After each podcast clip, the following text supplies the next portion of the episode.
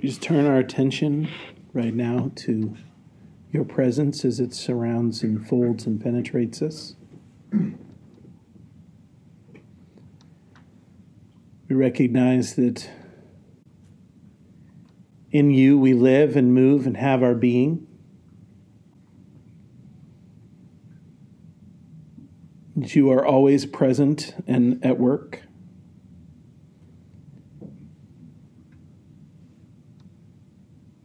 That before, even while we were still asleep this morning,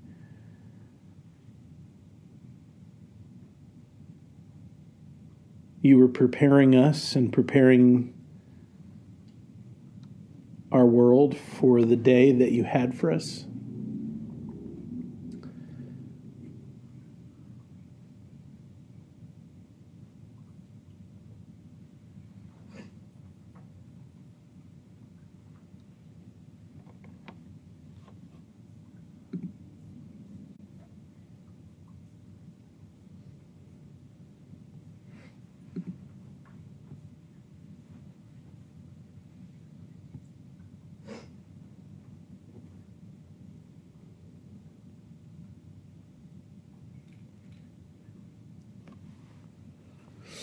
O God, you have made of one blood all the peoples of the earth, and send your blessed Son to preach peace to those who are far off and those who are near. Grant that people everywhere may seek after you and find you. Bring the nations into your fold. Pour out your Spirit upon all flesh, and hasten the coming of your kingdom through Jesus Christ our Lord. Lord, make us instruments of your peace. Where there is hatred, let us sow love. Where there is injury, pardon. Where there is doubt, faith. Where there is despair, hope. Where there is darkness, light. Where there is sadness, joy. O divine Master, grant that I may not so much seek to be consoled as to console, to be understood as to understand, to be loved as to love. For it is in giving that we receive, it is in pardoning that we are pardoned and it is in dying that we are born to eternal life. Lord God, Almighty and everlasting Father, you brought us in safety to this new day. Preserve us with your mighty power that we may not fall into sin nor be overcome by adversity, and in all we do, direct us to the fulfilling of your purpose through Jesus Christ our Lord. Lord Jesus Christ, Son of God, have mercy on us. Amen.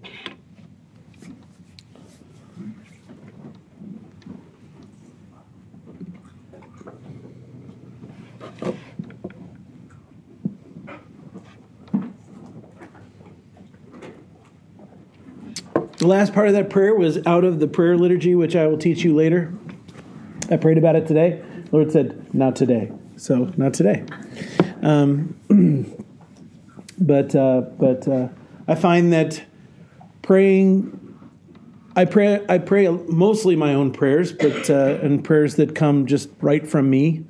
Uh, but I find that praying prayers that come from uh, others, prayers that are written um, and have been prayed through the generations by the church um, is really helpful for me to move beyond myself and to pray for things that I wouldn't pray for on my own. You find you will find that angry people pray angry prayers. Insecure people pray insecure prayers people that are filled with doubt pray doubt filled prayers.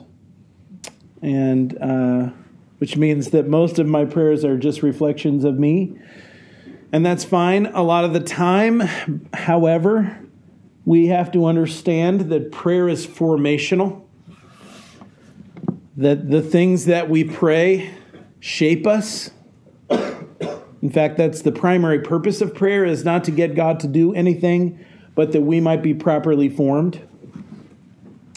And uh, if I'm only praying my own prayers, I'm only uh, reinforcing my already established form.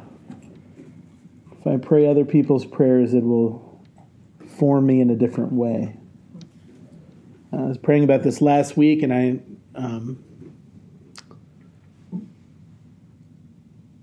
just came to a more a better realization than I ever have that the the human being, you and I, the human person, is in a constant state of flux and change. That we are not the same person from one minute to another. That we that we are always in motion, always being changed and formed. If you think of the picture that God gave uh, to the prophet, uh, you know, we're on the potter's wheel spinning, and God's hands are forming us into what He would make us. But if we understand that we are always changing and that the world that we live in, the people that we spend time with, and the things that we read and watch and uh, and imbibe, even the food that we eat, is shaping us. Both physically and mentally and emotionally, we're being formed at all times. When we're aware of that fact, then it should make us really, really interested in all the things that are forming us at any given moment. One of those, the, the, the church, in its wisdom throughout the generations, has been extremely aware of that fact. And so it has done, it has built liturgies and systems through the, throughout the generations to help to properly form Christ followers through their times. And in the last hundred, maybe 200 years, the Western church has mostly said, yeah, that, that 2,000 years of wisdom and thought and whatever is all crap. We're just going to throw it away. And, uh, and we're going to invent our own stuff because it's going to be better.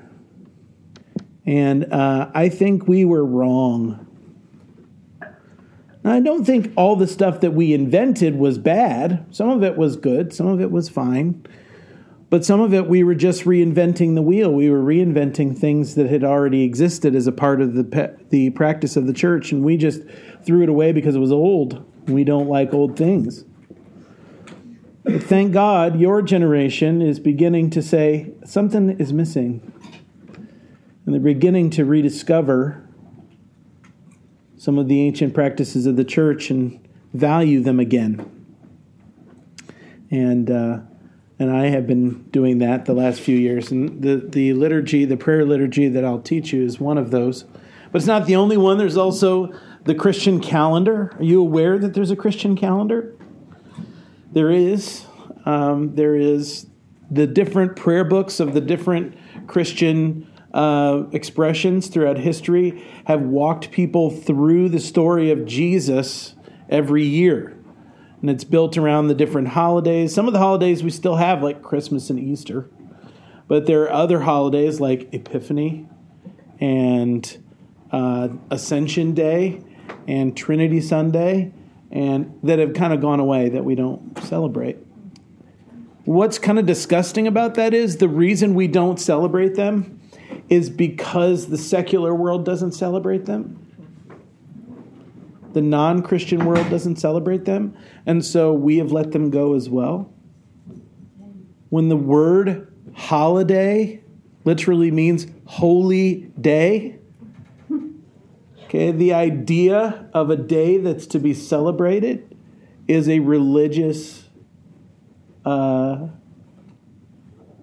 intentional choice that was made by those who were followers of Jesus in the generations before us.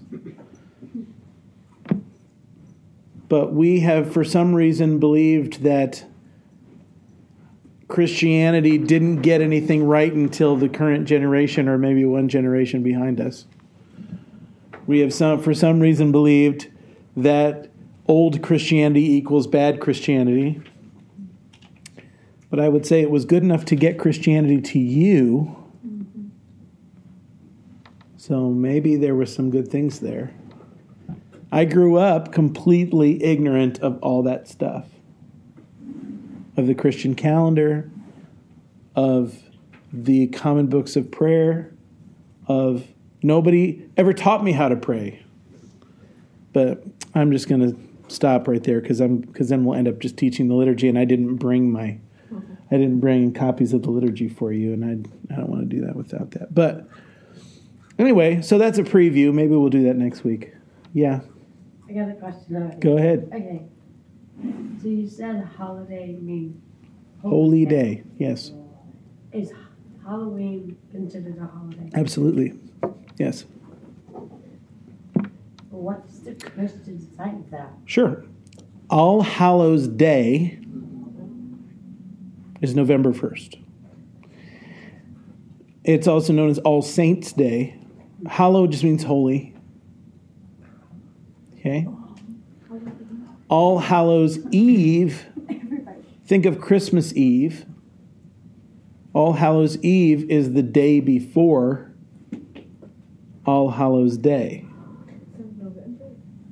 November 1st is a holy day. But the night before. The night before. Now, here's what you need to understand about about October 31st and November 1st. And this is true of almost every Christian holiday, by the way. We were redeeming pagan holidays and making them into Christian holidays. Okay, I'm doing a wedding tonight. This is just an example. I'm doing a wedding tonight. And you would say, why, why would you do weddings on Tuesday? Well, first of all, in the Jewish world, you always did weddings on Tuesday. Tuesday was the day in creation that was doubly blessed. But these aren't Jewish people, and I don't think they're even aware of that reality. Uh, I'm going to talk about it in the wedding tonight, but but um, but they chose today because it's October 15th, and uh, they have both been married before. Both of them were married on October 15th before, and both of them, those were pretty ugly experiences. And their desire is to redeem the day in their new God uh, uh, God filled union that they're that they're entering into now, which is pretty cool, right? I mean, I think part of me would be like, I don't ever even want to remember that day. I want to stay as far away from that day as possible.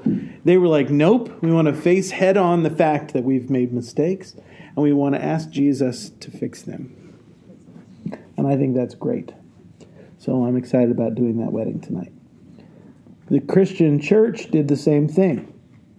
When uh, they had lots of days that they kind of would use that day to remember specific things, but then when they became the official uh, uh, church of the Roman Empire, which happened about 350 years after Jesus was um, on the earth, uh, they began to look at the national holidays, which were all pagan, and began to say, how can we redeem those days? Because people are still going to want their time off and they're still going to want to celebrate. But can we turn that celebration into a celebration of Christ and away from a celebration of darkness? Okay? All Hallows Eve and All Hallows Day is the celebration of the fact that the days are getting darker.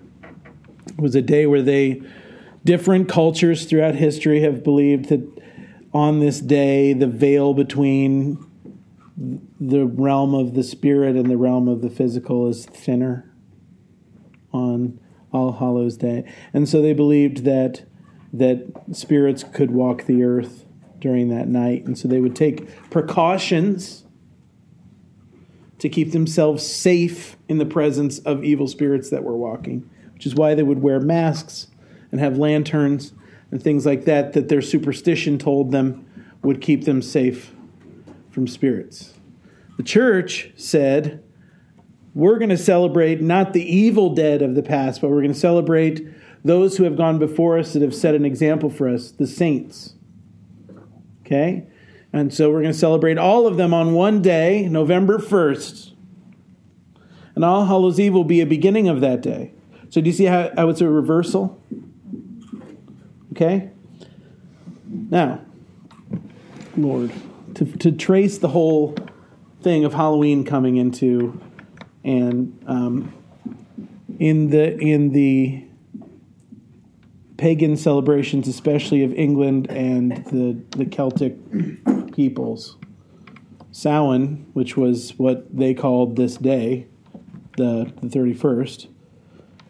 Um, they believed that that was a day that the dead could walk the earth, and that the realm between the that the the the veil between the physical and the spiritual was thinner on that day. They all had that belief about this day, and they had things that they did. But trick or treating comes from kids going from house to house asking for a penny for Saint whatever. They would pick a saint because it was All Saints Eve.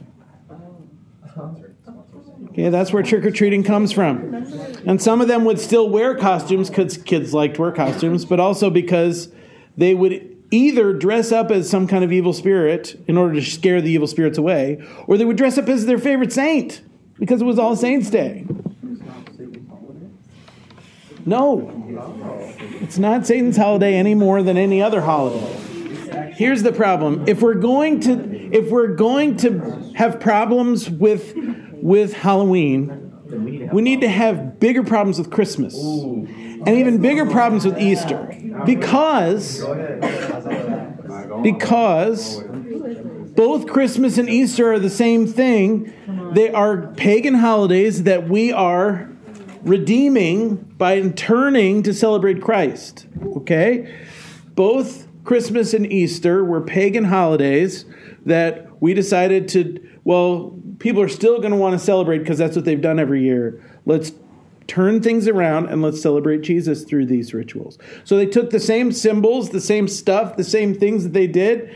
Oh, they give gifts to each other? Well, Jesus was the greatest gift that God's ever given the world, so we can still do that. Oh, they gave gifts to each other? Oh, the three wise men gave gifts to Jesus, so we can still do that. You know, at, at DC, do you see how they did it? Okay, they took these old things and they made them Christian, they redeemed them. And so those people that are like, that freak out about Halloween, I don't feel like they don't really know. And it, my favorite is when they try and tell me the history of Halloween. Oh. Because I'm like I'm like I knew all that before, but do you know the Christian history of Halloween? Do you know where the name Halloween even comes from? Do you know that this is a celebration of Christians that have gone before us and set a good example for us? And that we just took these things and that we've brought them forward into a Christian celebration. And, and yeah, there's some dark stuff that happens then. But just like being excited about the day, and there's a lot of dark stuff that's connected to Halloween, and there's a lot of dark stuff that people like to engage in. I, I mean, uh, people dressing up as demons, etc. I'm sorry, I don't think that's something a Christian should do. Um, you know, I, I love scary movies, but I don't. I, but I don't. You know what I mean? Like, so my church, we open up our church and have the trick or treaters come through the church, and we give them candy and verses and talk and tell them Jesus loves them and whatever, because I want to redeem the holiday too. And I want the kids of our neighborhood to feel welcome in our building. So when they're going to be out on the street anyway, they might as well come visit me. So that's what we do. And yeah, I get people every year that tell me I'm going to hell and that I don't know what I'm doing and that I'm inviting Satan into the church. and I always say, no, I'm inviting the world into the church. It's almost like that's what Jesus Satan can stay at the door, okay? He doesn't get to come in. Judah's birthday. It's also Jude's birthday. That's not Satan. Wow. So you're the Antichrist. Okay. Let's shave his head right here. There'll be a 666 up there. I'm telling you, just. That's why you wanted to grow your hair back out. Oh. So. Anyway, so does that make sense? Yeah. It was just He my, covered his head with shame. was like, my parents would never let me go trick or treating and never really explain why we don't celebrate Yep. Halloween. Yeah. And like, So like my whole life, I was like, well, we don't dress up because like we're trying to cover ourselves from either like trying to like either fit in or like scare away the evil spirits or whatever. And so we just never dressed up, but like they never explained why. Yeah. So last year when we were doing the harvest party, everyone's like talking about dressing up, and I was like, yeah, I'm not. Yeah. I never grew up doing it. Right. And like now I see like, okay, it wasn't like, it's okay to dress up, but like, yeah. Here's my biggest problem with modern day evangelicalism. Okay? My biggest problem with modern day evangelicalism is that it's just reactive. Okay? It's just, you know, they see something and then the ra- the outrage machine gets turned on. Right? Like something silly happens something that's i mean one of my favorite uh, one of the most recent ones was everybody was flipping out because uh, bethel has an outreach to lgbtq people and it, they didn't make it absolutely clear that that uh, that that homosexual activity is forbidden uh, by the bible they didn't they didn't start with that this is an outreach to people who are practicing LGBTQ people.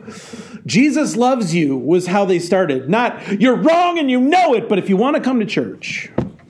And people flipped out. All of it, people that I that said boycott Bethel. You know, just like, and, and I just, I'm just. What if we started children's ministry like that? Yes, exactly. Or, or any other ministry. Imagine. I mean, I can't. Anyway, so that stuff makes me really angry because what we don't do is love people enough to hear their whole story. Hmm. We don't sit with them and say, "Hey, you know what? I may not dis- I may not agree with you about this, but you and I are brothers."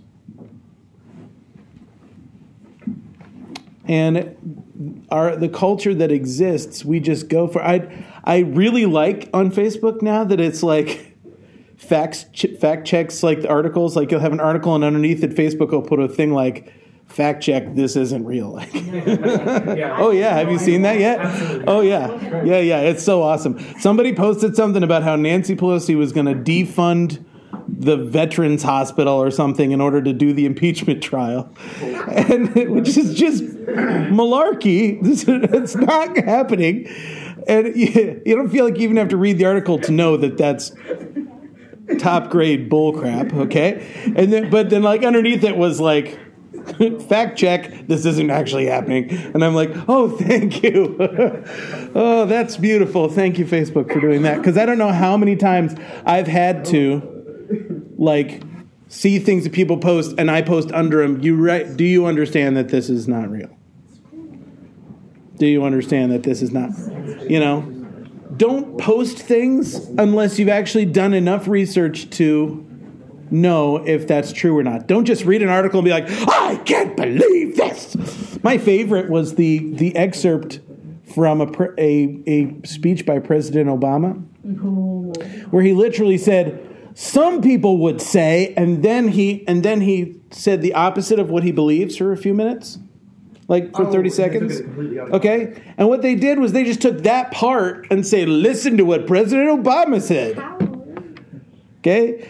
When and so what I did was I posted the link to the to the uh, uh, Library of Congress, the, the actual like transcript of the speech. I said, you might want to read the whole speech. And this is what they said to me. I could not believe it. I was so mad. Fake news. That's what they said to me. I was like, "You're the fake news." What? So then, so then I found, so then I found the actual video of the speech, and I put the video of the speech in their feed, and I was like, "Please, watch the original speech." That's not what he was saying. I can't. I just. I didn't vote for the man, but I'm not good. But misquoting him in front of everyone, like people were making comments like "pure evil." Oh, come on. Why do people want to only take some of the story? Because, Because it's easier to hate people when you don't re- recognize them as humans. Mm. That's good. We all want scapegoats. We all want a target. We all want somebody that we can just pile all over because that's what humanity does. That's what we've always done. We've always created an enemy. Okay? If, if you want to win an election, I will tell you right now how to win an election. It happened in 2016. Okay? The whole country got on board with them, including including evangelical Christians like the majority of evangelical Christians, because this is how President Trump won the election. No matter what you think of him, this is truth. He was not doing well in the primaries at all. I mean, not at all. Everybody was like, why would you vote for this guy? Until, until our president, the president of the United States, I pray for him as often as I am able to, truly, because he needs it just as much as I do. I ask God to give him the grace I would ask for myself because whew, I can't imagine what it's like to be in that job. So, Lord Jesus. And he's got a bunch of enemies up against him. But here's how he won the election. In the first few primaries, he did not do well until he started talking about the evils of immigration. Until he started, he stopped talking about what he was going to do in office, other than build a wall and lock Hillary up. And and when he started doing that, he started winning. So he went in wholesale, and he just did go and listen. The things he said he was going to do was all about those evil people, that person that's destroying your way of life, this threat to you. It was fear and hatred, just stoking the fires of fear and hatred. And the people in this world that should have more than anybody else been standing up and saying, I don't agree with them, but I love them because Jesus loves them. Those are the people that are going, Yeah, build a wall. I'm not okay with it. I just, ooh, all right, I got to stop because I'm just going to go off on this whole other thing. But this is why I could not vote for him. It wasn't his politics. I agree with most of his politics. It was his rhetoric. It was the atmosphere he creates. And still, it's been he's stuck to the same playbook for the last 4 years. God bless him. The way you build consensus among humans is to create an enemy and tell everybody that if we just get rid of them, all of our problems are going to be solved. It's happened over and over and over again. It's happened forever. This is how human this is how the this is how the the system of this world operates.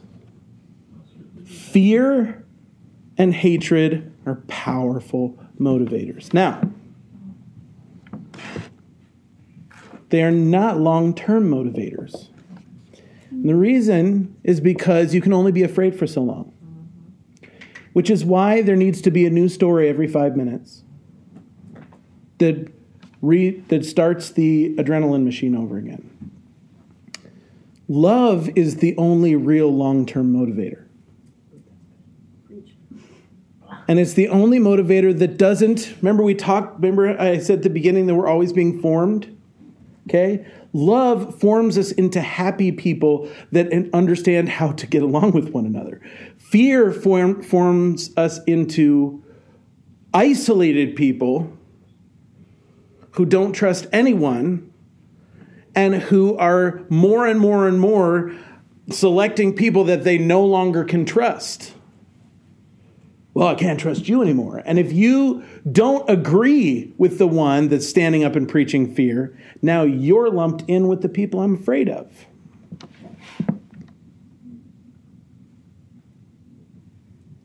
This is what sin does. Last week we talked about how the universe was created on love. Fear is the opposite of love, but perfect love casts out fear. Hatred's not the opposite of love. Fear is the opposite of love.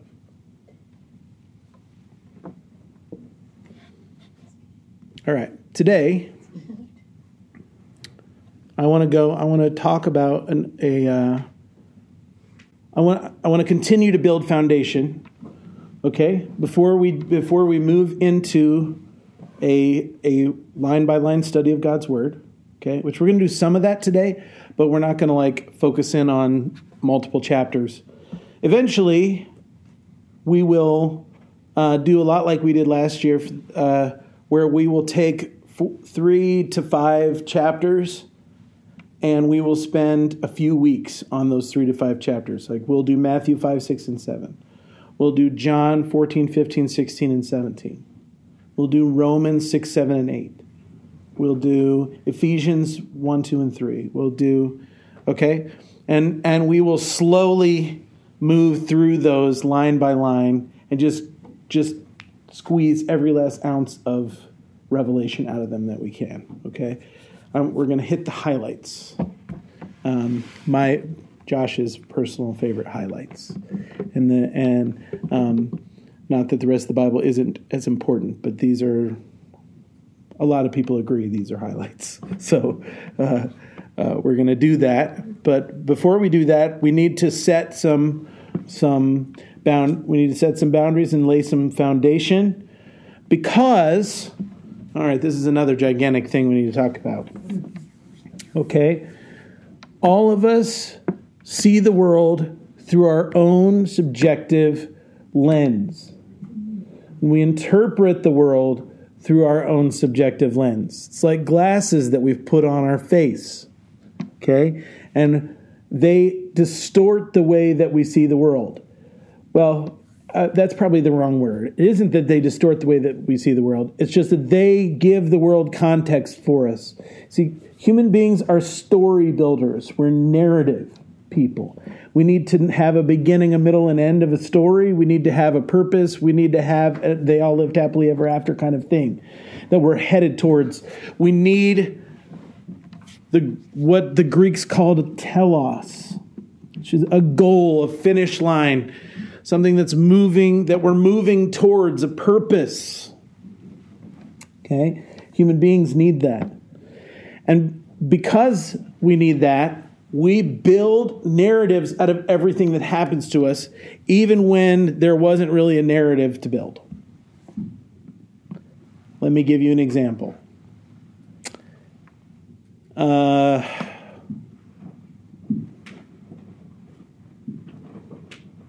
okay, so uh, if I say if, if I say the first, and we were just talking about this a minute ago people create narratives out of you know they read something and they create their own story about what's happening there before they actually find out what the real story is. Okay? Uh, if i say this if i this this this is a this is a seven word sentence right?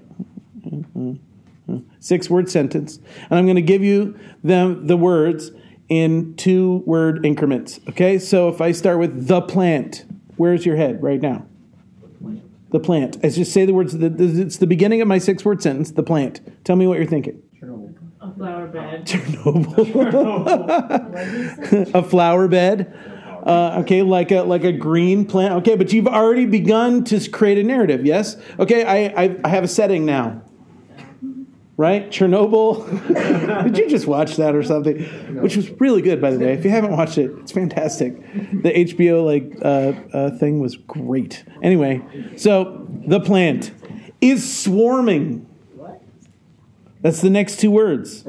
Is swarming. Now, what are you thinking? Did that flip it? Uh, yeah, I'm thinking of like a bee and I'm a thinking of flower a and swan. pollen and stuff. A wasp. Okay, a wasp. Are you still with Chernobyl? Right? it flipped it though, did it? It changes the story. Then I say, with ants. Okay, now you have the whole sentence. But do you see how your interpretation of those words changed as the story got longer? It's because your brain is a pattern creator and, and recognizer, and you it tries to impose patterns on everything it sees, and the, and and when you're creating a pattern, it's coming from you. It's coming from your history. It's coming from your uh, from from your personal narrative. When you are when you impose a pattern on something else, you created that pattern, and you created it out of you, out of your history, your past. Okay.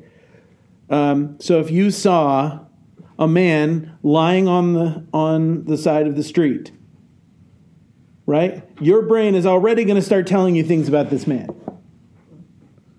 Are you right or wrong? The answer is you don't know.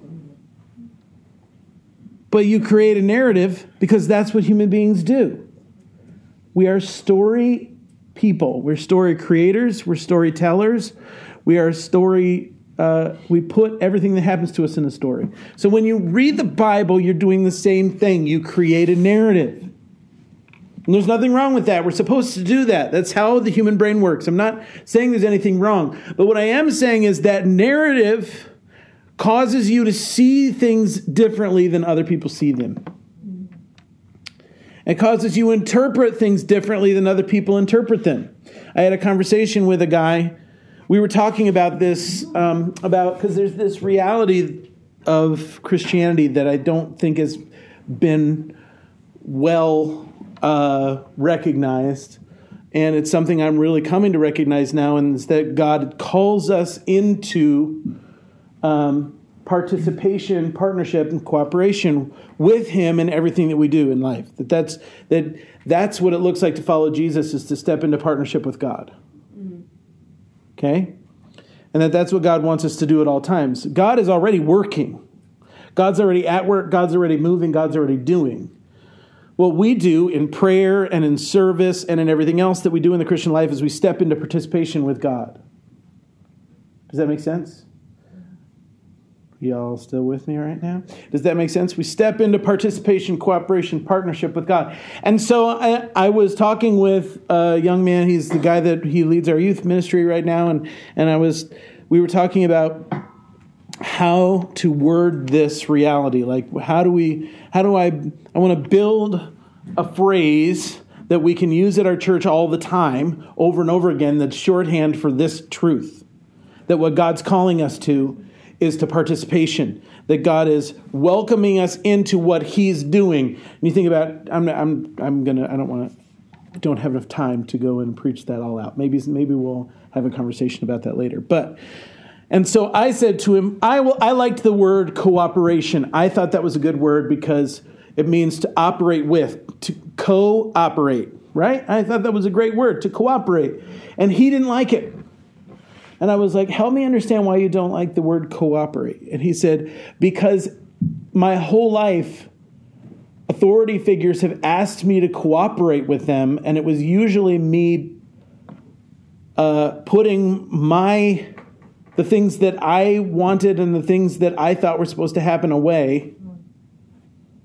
And I was supposed to do what they wanted me to do. And that's so to me, that's what cooperate means. It just carries that baggage in my life. That when someone just says, when someone says, come on, just cooperate with me, that it carries this connotation of I need to put away my desires and do what they want me to do. And as soon as he said that, I was like, whoa, Okay, his narrative of that word around that word cooperate is completely different than my narrative of that word. So my narrative of that word is we're going to do this together, arm in arm. And it's just as important to me as it is to you. And that, that's what cooperate means to me. Now, let me help you understand part of why that's, that narrative was so different. First of all, I've been in a leadership position now for, you know, 30 years almost, not quite.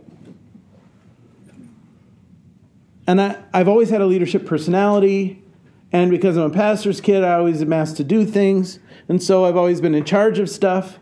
Okay? So when I say cooperate, I'm not thinking about being controlled. Because that's what I ask people to do is cooperate with me. And when I say that to them, I'm not saying I want to control them. Ever. It's not it's not my leadership style. But this guy grew up in a culture where leadership was very controlling. And they always used that word to make it okay for them to control him. Do you see how our two personal histories completely changed the meaning of that word? Are you all with me right now? Okay. We do this with every word we ever hear. We do this with everything that we ever see. We do this with everything that we begin to learn. We impose our narratives upon the things that we hear and see and learn. We do that. We do that. And we do that with the Bible.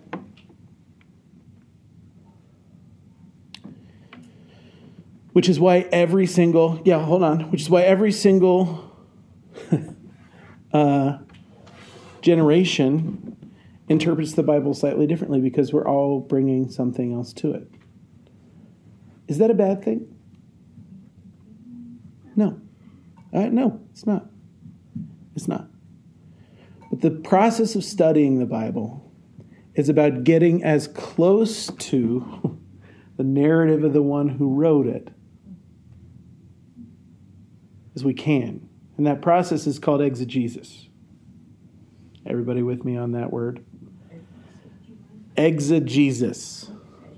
It's G E S I S, exegesis. Okay? That's what that pro- the, that is the process of getting my head into the headspace of the original writer, the original reader of the document. Mm-hmm.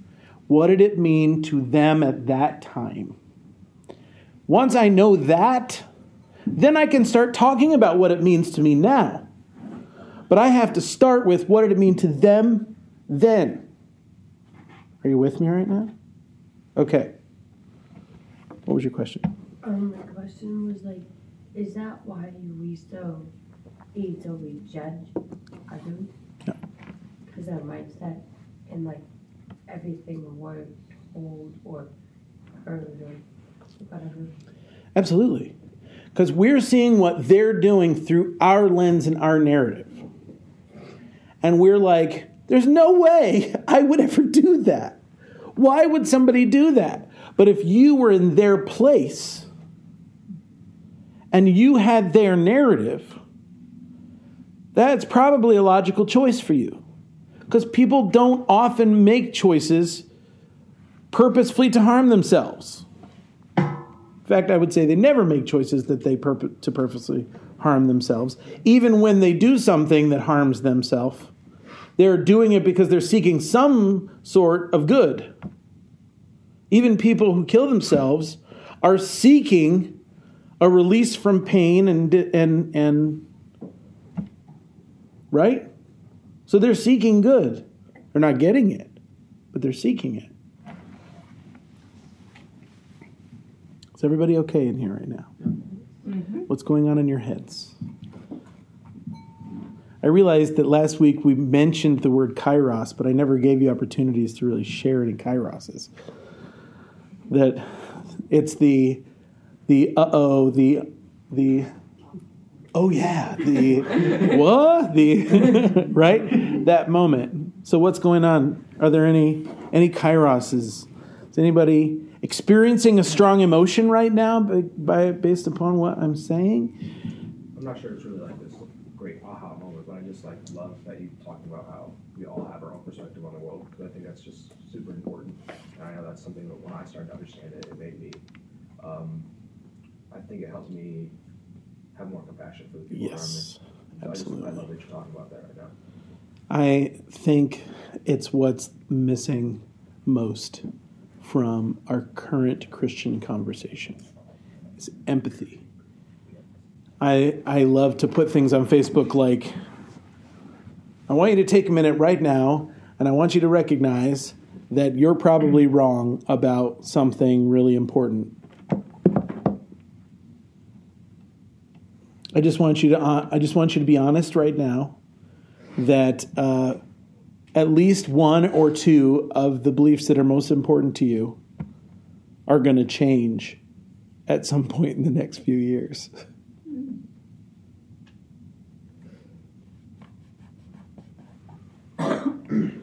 See, here's the deal. We love to make, uh, we love to make people the epitome of evil. We love to make people Hitler. But even Hitler wasn't Hitler.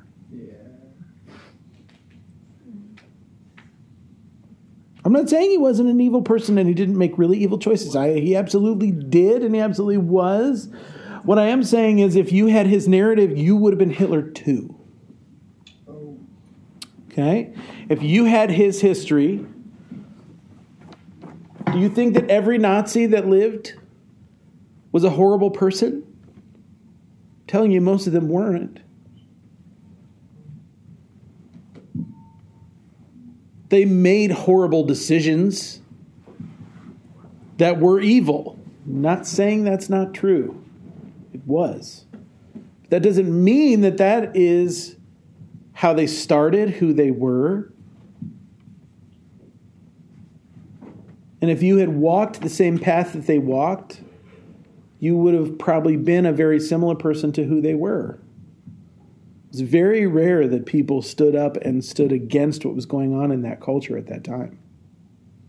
It was rare. Some people did, but not most.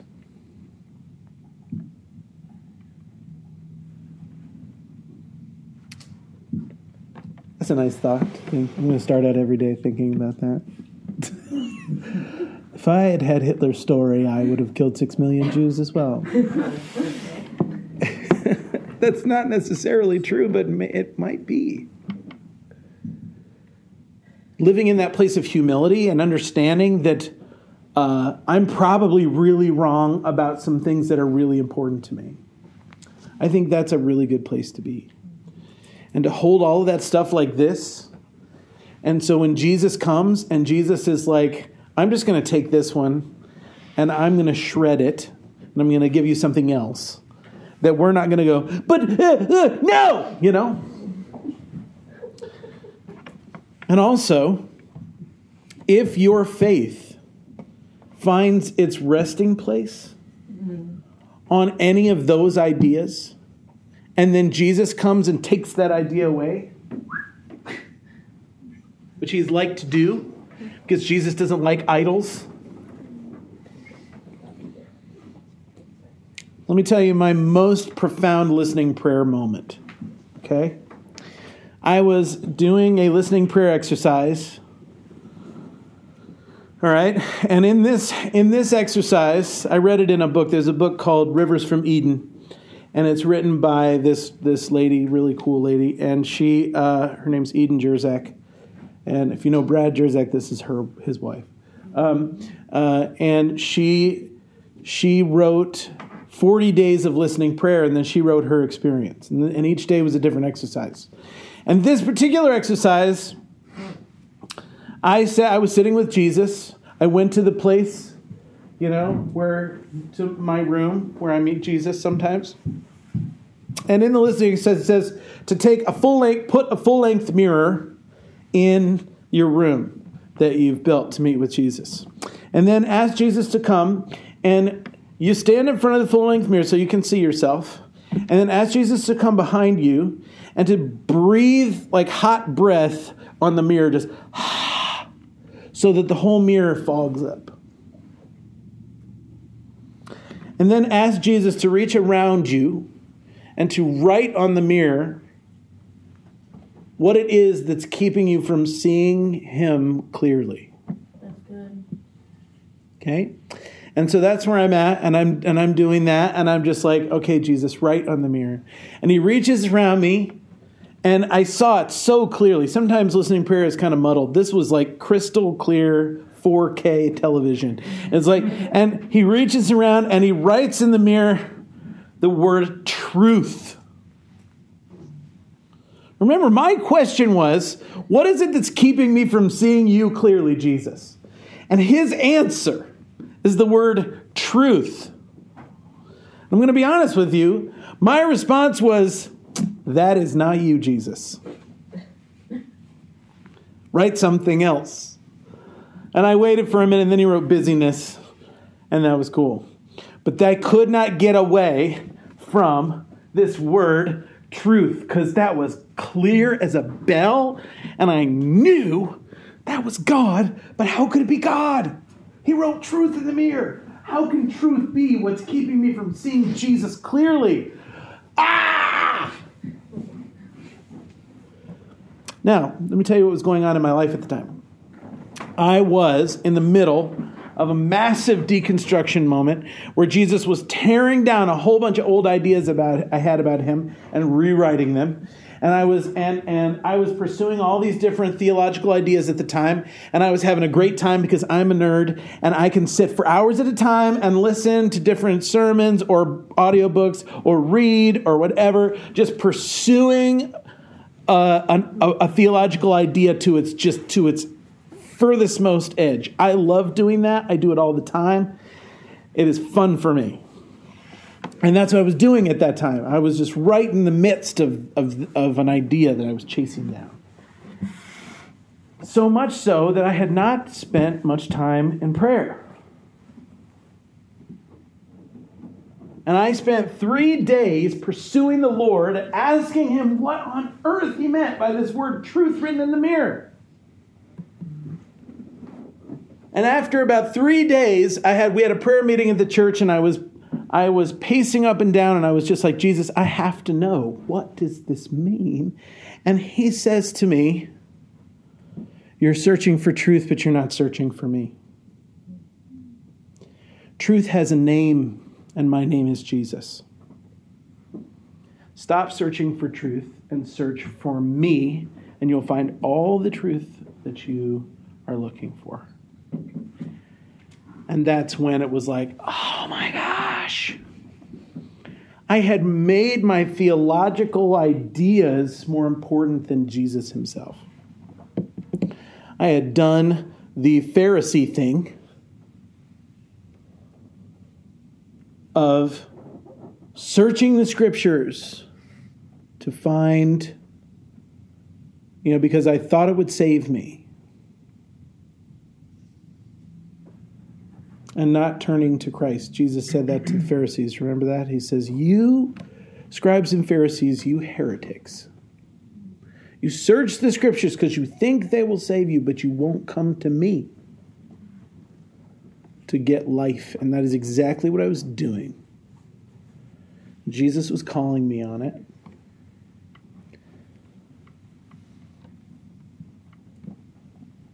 If our faith is built on anything other than Jesus himself, we are making a mistake.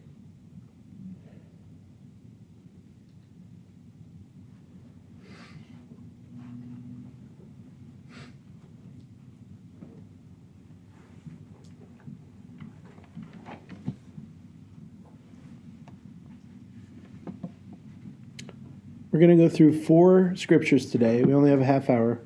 No, eleven thirty, right? It's 11, Eleven forty-five. When are we done? 11:45. When do you have to be up there? Eleven forty-five. Then we need to be up. Bef- we need to be done before eleven forty-five. Don't give me more time. I don't want you to be late for pastor's prayer. Until 11:45. Okay. We're gonna go to yeah. Um, this may be taking you back to the Halloween question, but Yeah, sure. this question was kind of I was wanting to know. So, if you feel that way about Halloween, so how do you feel about churches? What is your opinion on churches doing trunk or treats? Because I know you said your church does some on Halloween. What is your how? What is your opinion on trunk or treats? Churches doing that? Well, of course, I don't have any problem with that. Yeah. Yeah. As far as I'm concerned, if whatever we can do Yeah. to build relationships with people, I think we should probably do it. Yeah. now, I'm, I'm not saying we compromise our message. I'm not saying we like, you know, have, you know, people dressed up as demons or have anything to do with the supernatural mm. that's on that's at all. No. I mean, that's not cool, right? Yeah. But if kids are going to be out walking around, I would like for them to have something from Fremont Community Church that says Jesus loves them and so do we. Yeah. I feel like it's a wasted opportunity if we're not there. It's just like, um, you know, we went to the uh, to the gay pride parade.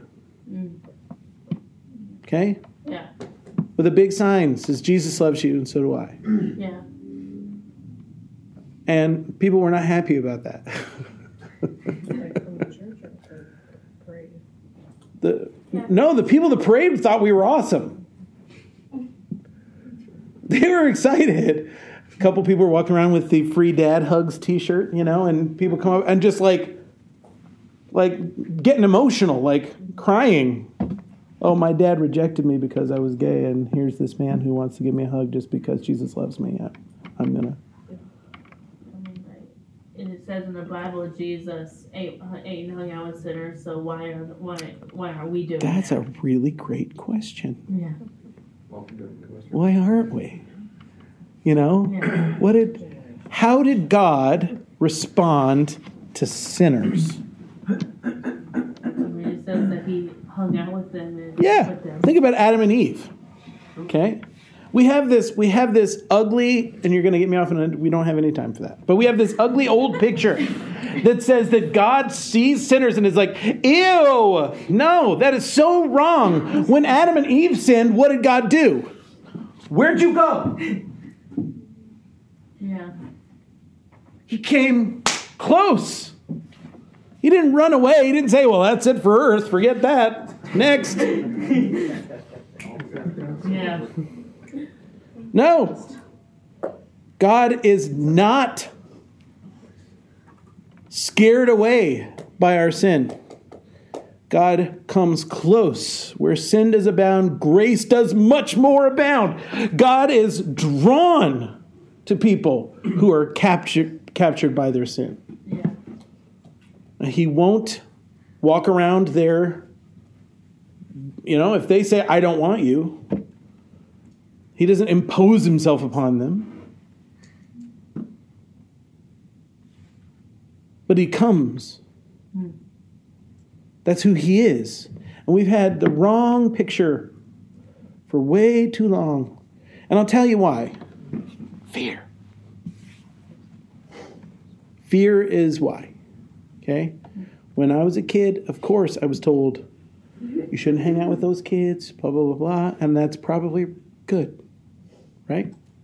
But I'm a grown up now, right? And what I've always said to my kids is I want you to observe that, yeah, there's going to be kids all around you that are making foolish choices. I don't want you to avoid them just because they've made foolish choices, but I do want you to recognize the different life that's going to happen in, for them because of the foolish choices that they're making. I've always felt like that's why I sent my kids to public school. That's why, because I want to arm my children with the truth and then send them out as salt and light in a dark world. That's what I want to do.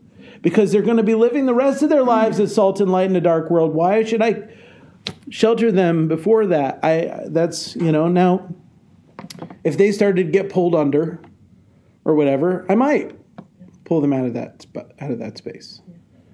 But that's never happened with my kids. You know, my oldest son is known across the whole school as PK. His name's Isaac. They all call him PK, okay? Because they know he's a preacher's kid. And people will just walk up to him in school and say, Will you pray for me about this? Like people from other schools have called him. This is not a joke. This girl from another school called him because her friend who goes to his school said, You need to call and talk to my friend Isaac because he talked me through my breakup and he'll really help you. He's 17. He's a I'm senior. thinking like he's 13. No, he's 17 years old. He's a senior in high school. We were at a we were at a at a at this huge wrestling event. My sons are but my two oldest sons, actually all three of my boys are wrestlers. And and the one of the seniors on our team, this was last year, like it looked like he busted his arm. I mean it was bad. It was ugly. Turns out it was just really badly dislocated, but man, you heard we all heard like a like and oh it was bad. And Isaac Isaac walks across like eight mats. Just like nobody said anything to him. And my dad was sitting next to me. And I see Isaac coming and I knew what was on his mind. He walks like he's he's like looks at the guy there that's like doing his thing. He's like, Can I stand over here? And the guy's like, Yeah. And he leans down and in front of like a thousand people, he starts praying for this kid on the mat. in front of the in front of all these folks in the middle of the thing and and uh, and I started crying and I turned my turned my head and my dad's in there and he's crying.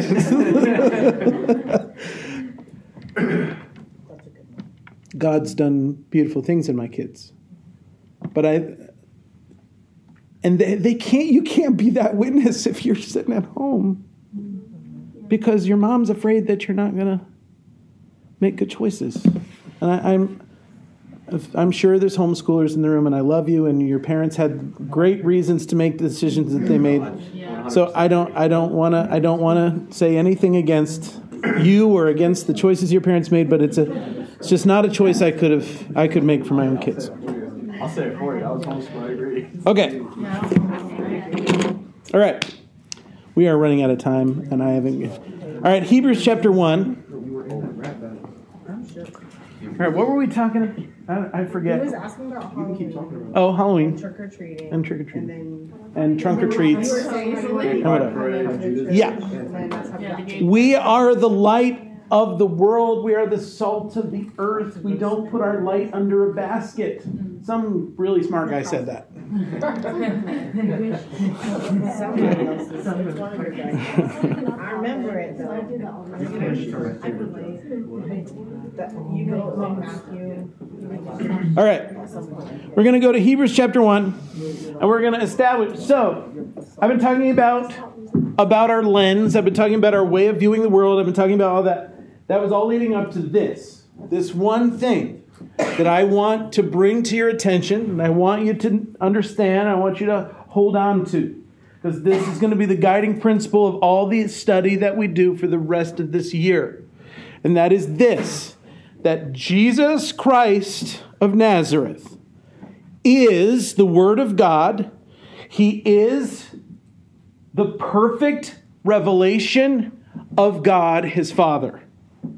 Okay? The Jesus that we have in the Gospels is the perfect revelation of God our Father.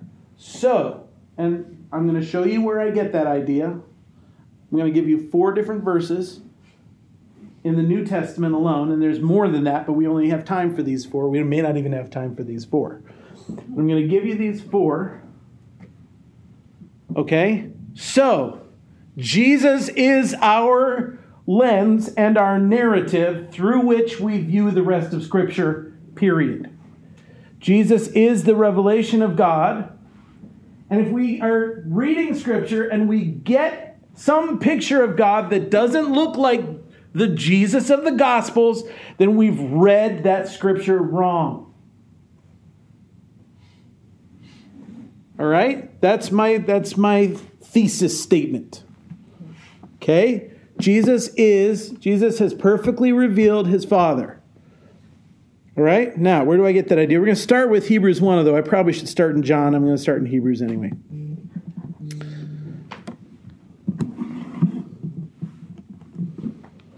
Hebrews 1. Long ago, at many times and in many ways, God spoke to our fathers by the prophets. But in these last days, he has spoken to us by his Son, capital S, whom he appointed heir of all things, through whom also he created the world. He, Jesus, is the radiance of the glory of God and the exact imprint of his nature. And he upholds the universe by the word of his power. After making purifications for sins, he sat down at the right hand of the majesty on high, having become as much superior to angels as the name he has inherited is more excellent than theirs. For which of the angels did God for to which of the angels did God ever say, You are my son, today I've begotten you? Or again, I will be to him a father, and he shall be to me a son. And again, when he brings the firstborn into the world, he says, Let all God's angels worship him. Of the angels, he says, He makes his angels winds and his ministers a flame of fire. But of the Son, he says, Your throne, O God, is forever and ever. The scepter of right of uprightness is the scepter of your kingdom. You have loved righteousness and hated wickedness. Therefore, your God has anointed you with the oil of gladness beyond your companions. And the Lord laid the foundation of the earth in the beginning, and the heavens in the work of your hands. They will perish, but you remain. They will all wear out like a garment, like a robe. You will roll them up like a garment. They will be changed. But you, speaking of Jesus, are the same, and your years will have no end. And to which of the angels has he ever said, Sit at my right hand until I make your enemies a footstool at your feet? Are they not all ministering spirits sent out to serve for the sake of those who inherit salvation? Okay, so this is the writer of the Hebrews. We don't know who that is, by the way. We have no idea who wrote the book of Hebrews. We have some thoughts. There's some people that think that Priscilla wrote this book. And if that's the case, uh, that would this would be the only book authored by a woman in the Bible, which is really cool. There's enough of Paul in here that makes us think that somebody that knew Paul well or was with Paul wrote this book. Okay, that's. But Paul always started his letters by saying, Paul, an apostle of Jesus Christ, blah, blah, blah. And this letter doesn't begin that way. And no copy of it that we've ever found begins that way. It always begins the exact same way. All right, so we think that this is somebody taking their study of the Old Testament through the tutelage of Paul and, and writing this letter. Anyway, that's me. Some people think it was Apollos that wrote it. Um, I, we don't know. Anyway, it doesn't matter. So, and they're beginning the letter by saying, everything's different now, because this letter is written to Jewish people. They're saying, everything's different now. In the past, God spoke to us through Abraham and Isaac and Jacob and David and all these other guys, or through the prophets like Isaiah and Jeremiah and all these other guys, Zephaniah, all the ayahs, you know. Um, I think those are the only ayahs, but Malachi and and and and you know the other dudes, uh, you know. So I guess Nehemiah is another ayah. I didn't think about that. Uh, it doesn't matter. He's saying God spoke to us through these men. But today, now, in this age, God Himself has spoken to us as the Son.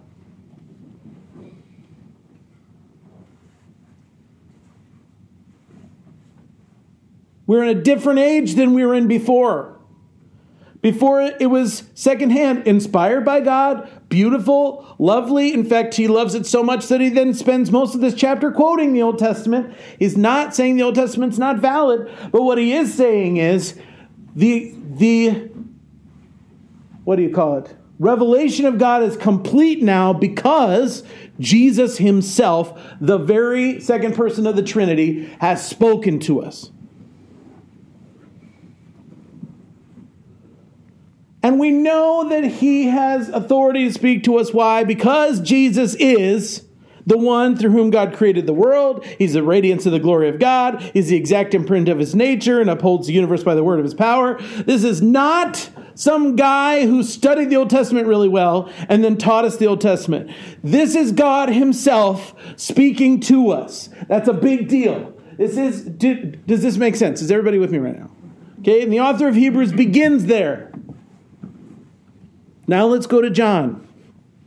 Okay, we're going to read John 14 first, and then we're going to go to John 17. And later on, we are going to go th- through verse by verse John 14 through 17, because they may be the most important passages of the Gospels, maybe. The only thing that might eclipse them is the Sermon on the Mount, Matthew 5, 6, and 7, which we will definitely spend our time there. Matthew 4, or John 14, verse 9, Jesus said to him, well, we can start with verse 8. Philip said to him, Lord, just show us the Father, and it's enough for us. And I can hear the pain in Jesus' voice in this next statement. Philip, have I been with you so long? And you still do not know me, Philip? Whoever has seen me has seen the Father. How can you say, Show us the Father? Do you not believe that I am in the Father and the Father is in me? The words that I say to you, I do not speak on my own authority, but the Father who dwells in me does his works there's that participation cooperation thing that I was telling you about earlier, right there. Jesus himself operated in cooperation with the Father. So I think we should probably do that, you think? Believe me that I am in the Father and the Father is in me, or else believe on account of the works themselves. So here's Jesus. Philip's like, well, just show us the Father. Jesus is like, what do you think I've been doing? you want to see the Father?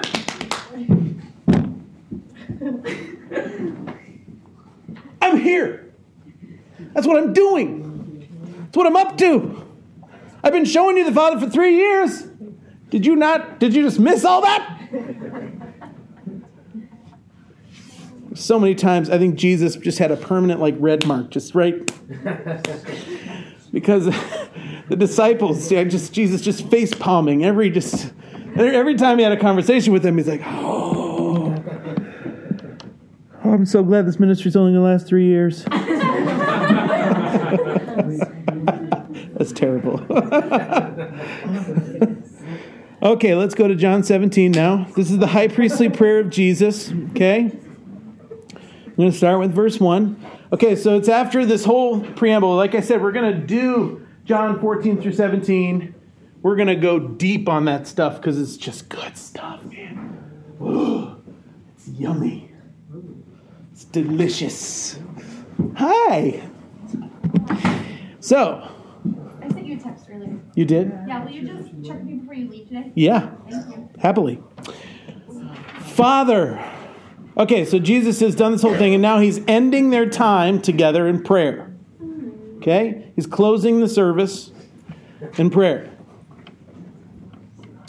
And then after this, he's going to go to the Garden of Gethsemane and be uh, betrayed.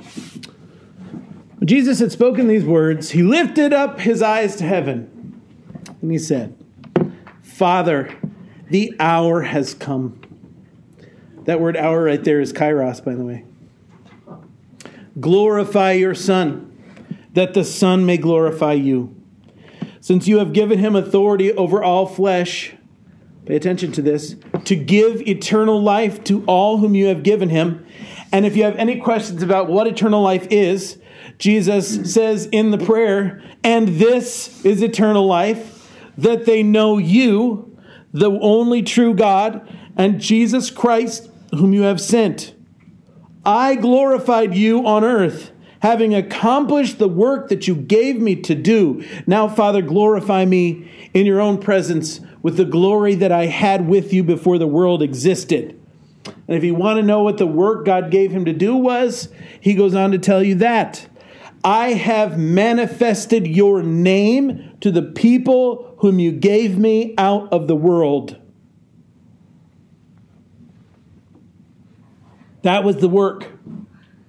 The work that Jesus came to do was to reveal the Father to his disciples. Okay, manifested your name is not a, not a phrase we would use on a regular basis, right? Does everybody know what the word manifest means? Somebody tell me, manifest. Doesn't that mean like the presence of God comes over you? Well, um, we use the word manifest about the presence of God, but the word manifest itself does not have to be about the presence of God. Yes. Manifest just means a clear display. a clear display. So when the manifest presence of God comes, okay, that means there is a clear display of the presence of God. Presence of God is normally invisible, and often we don't even feel it, but it's always there. The difference is when God begins to manifest his presence, he begins to do things. I heard a guy say one time that uh, the difference between the presence of God and the manifest presence of God is like a millionaire who's sitting in a room and he's got his pockets full of money. Okay, uh, he that money and that millionaire are present, but when he begins to manifest his presence is when he starts handing out hundred dollar bills. Okay? That's the manifest presence. okay? And that's God. He's always here, He's always around us, and He's always at work. Maybe someday we'll go through the seven axioms again. We did that last year, right? Okay? Um, he's always present and He's always at work, but He's not always manifest. Okay? So to be manifest means to make something tangible, to make to display it, to make it so that it's you can see it, feel it, touch it, know it. It's obvious to me. Okay? Right now, there is electricity flowing through this wire. Right? When I do this, that electricity becomes manifest. if I were to rip that wire open and stick it in my mouth, that electricity would become manifest in a different way. Yeah. okay? Which actually is not funny because, like, two days ago, some guy was like digging in Fremont and like hit a thing, and the electricity just and like he literally he burned for hours. Like they couldn't even get close enough to him to like. It was really bad. Uh, anyway, the place where I'm doing this wedding is across the street from it. Oh no no no! no. There's nothing left of him really. I mean it's bad. Okay, so John 17, we did that. All right, so Jesus manifested the name of God. Now, names then were not just what sounds cool. Okay?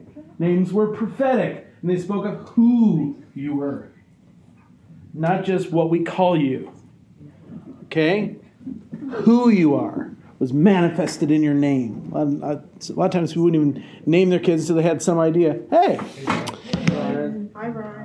Uh, of of who they were, and then they would. But like you know, Jacob's name means heel grabber, because that's what he was doing when when Esau was born first. Jacob had hold of his of his foot. They were twins. Yeah, it's kind of gross, but it's just that's that's and so that's what they called him, supplanter, heel grabber. That's what it means. I used to be so Supplanter. It wasn't a biblical- Heel grabber.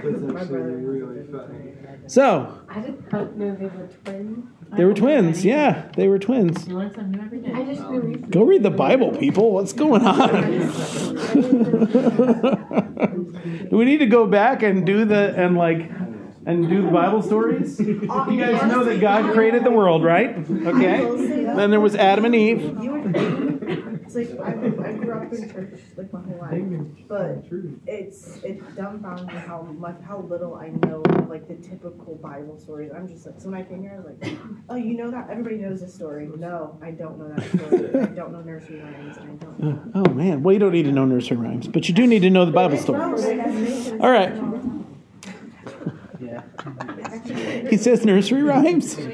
All of the ones that he grew up on, and he's like, you should you know this. There was an old woman who lived in a shoe. You know. Um, like in the Lord, I don't know. in the Bible. Anyway, let's keep going. All right, Colossians chapter 1. We only have a few more minutes left, so. I actually pray this one almost every day. It's part of the liturgy. Colossians 1, starting with verse 15. This is speaking of Jesus again. He is the image of the invisible God the firstborn of all creation. Firstborn doesn't mean born first, it means most preeminent of creation. For by him all things were created in heaven and on earth, visible and invisible, whether thrones or dominions or hmm. rulers or authorities, all things were created through him and for him. And he is before all things, and in him all things hold together. And he is the head of the body, the church. He is the beginning the firstborn from the dead, that in everything he might be preeminent. So he's the firstborn of creation. He's also the firstborn from the dead. Part of the reason Jesus had to die was so that even amongst the dead, he would be preeminent. You ever thought about that? No. There's a lot more going on in the cross and the resurrection of Jesus Christ than we've spent time talking about. For in him, Jesus, all the fullness of God was pleased to dwell, and through him to reconcile to himself all things, whether on earth or in heaven, making peace by the blood of his cross. And you, who once were alienated and hostile in mind, doing evil deeds, he has now reconciled in his body of flesh by his death, in order to present you holy and blameless and above reproach before him. If indeed you continue in the faith, uh, stable and steadfast, not shifting from the hope of the gospel that you heard, which has been proclaimed in all creation under heaven, and of which I, Paul, became a minister. Ooh, come on now. I'm telling you what. Jesus. Woo! Come on. God had to step into creation so that even creation would be saturated with God. So there would be nothing anywhere that wasn't full of his presence. Jesus took all creation into himself and is pushing all creation through himself so that in all things he will be preeminent. And at the end of the day, when all of creation is resurrected from the dead, and I'm not just talking about people, I'm talking about all of creation will be will die and resurrect. The Bible talks about all over the place. We'll do we'll have that discussion later.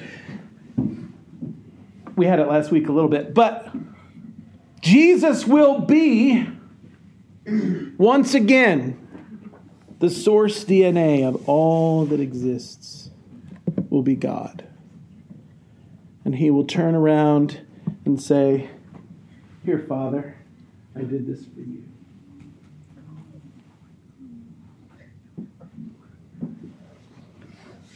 Jesus is God, yes? And Jesus reveals God perfectly. Jesus said that himself, and the authors of the New Testament say it. He's the image of the invisible God, the invisible God made manifest, made tangible, made so we could see him. He's the exact representation of his nature, of God's nature. So if we don't see it in Jesus, it's not in God the Father. That is so radically important, and you probably don't get that yet. It's taken me about two years to really, uh, well, I've been uh, beginning to understand this for the last two years better than ever in my entire life. And it has wreaked havoc on my theology, it's wreaked havoc on my reading of Scripture. I've had to reread the whole Bible just to get, and I'm not even close to being done with that.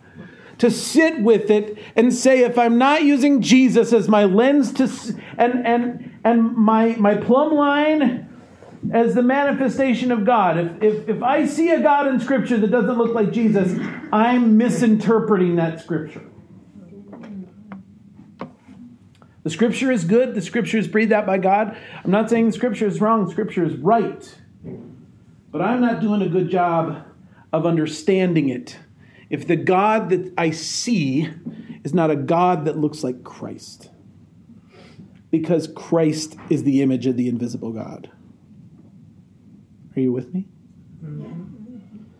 And Jesus, at the end of his ministry, said, I did it! I manifested your name. Father, I showed them who you are. And I'm about to show them even more as I go to the cross. The high point, the greatest moment of manifest revelation in the history of the world was God on the cross forgiving the ones who killed him.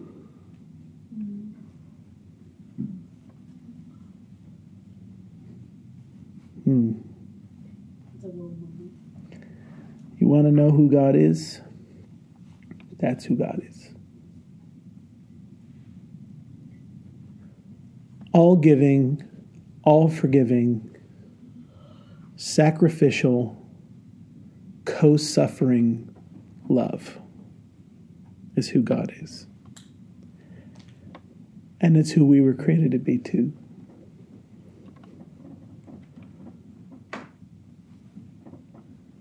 Father, thank you. Teach us every day. Form us in the cruciform way.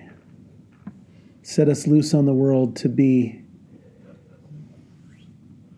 the catalyst of resurrection on the planet. In Jesus' name we pray. Amen. Amen. Amen. Yeah. This is more like. Yeah. Um, is there like, I don't know, because I feel like out of all the oh. people that are like our mentors within like the program, oh, you're the most passionate about politics. I don't know But is there any way that like do you we could talk Not so much about like people. oh I want this and like Because I got so like. because I feel like our generation is just so lost and like like how to figure that